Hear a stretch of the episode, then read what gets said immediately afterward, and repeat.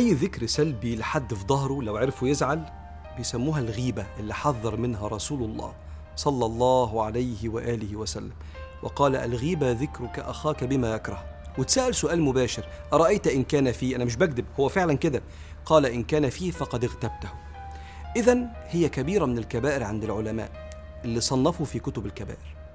لكن الواقع بيفرض علينا إن في أشياء سلبية لازم نذكرها عن أشخاص وإلا حصلت مفاسد لو سكتنا على الأشياء دي.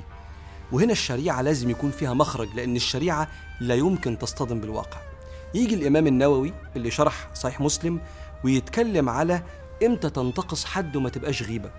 بيقول والقدح ليس بغيبة في ستة متظلم ومعرف ومحذر ولمظهر فسقا ومستفت ومن طلب الإعانة في إزالة منكر.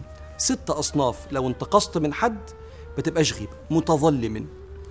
رايح وانت مظلوم بتشتكي لجهة عليا بتقول له في ظلم واقع عليا. قاضي في المحكمة مديرك في الشغل أب في البيت فلان أساء ليا كذب عليا غشني في التجارة. كل ده انتقاص. بس انت لازم تشتكي حفاظا على حقوقك.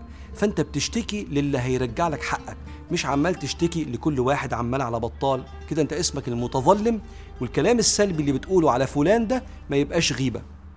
ومعرف بتقول لي عارف فلان؟ بقول لك مين؟ فانت عمال عايز تفكرني. لي الطويل شوية ده. انت مفيش في قلبك ذرة أو شبهة انتقاص منه.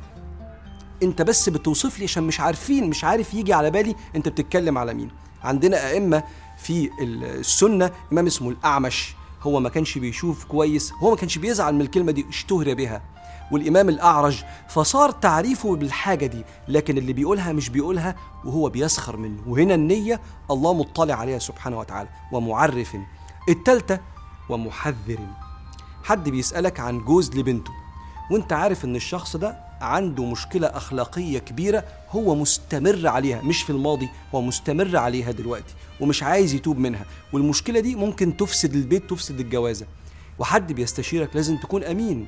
سيدنا رسول الله صلى الله عليه وسلم تسأله أحد الصحابيات عن حد متقدم لها فيقول لها أما أبو جهم فضراب للنساء.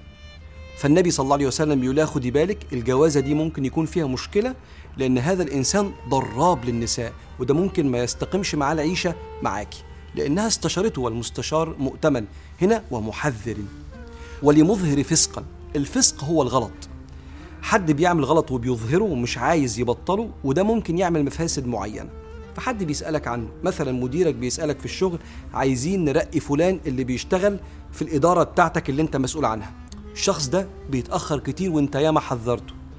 وبيقول كلام سلبي على الشركة قدام الموظفين وانت ياما حذرته هو مش عايز يبطل. فانت بتقول لمديرك ده ما ينفعش يبقى مدير لأن الفساد هيكبر أكتر. فتحذره من الفسق الغلط اللي هو بيعمله الشخص ده حتى لا يستشري الغلط اللي بيعمله لأنك أنت مستأمن. ولمظهر فسقا ومستفتن. حد بيسأل مفتي عن حد بيعمل حاجة غلط ينفع ولا ما ينفعش؟ على سبيل المثال سيدة هند بنت عتبة راحت لسيدنا رسول الله تقول له إن أبا سفيان جوزها رجل شحيح يعني بخيل. فهل لي أن آخذ من ماله؟ مش بيصرف علي ومش بيديني الضروريات.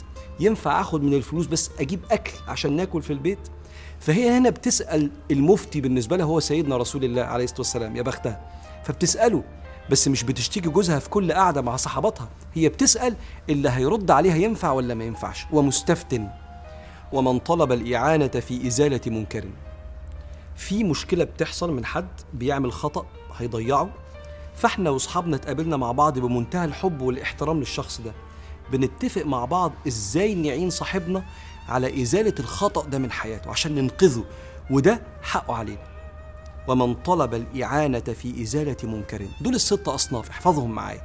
والقدح ليس بغيبة في ستة متظلم ومعرف ومحذر ولمظهر فسقا ومستفت ومن طلب الإعانة في إزالة منكر. دول الست أصناف اللي الانتقاص من الأشخاص لا يعد فيهم غيبة. غير كده هي كبيرة من أكبر الكبائر.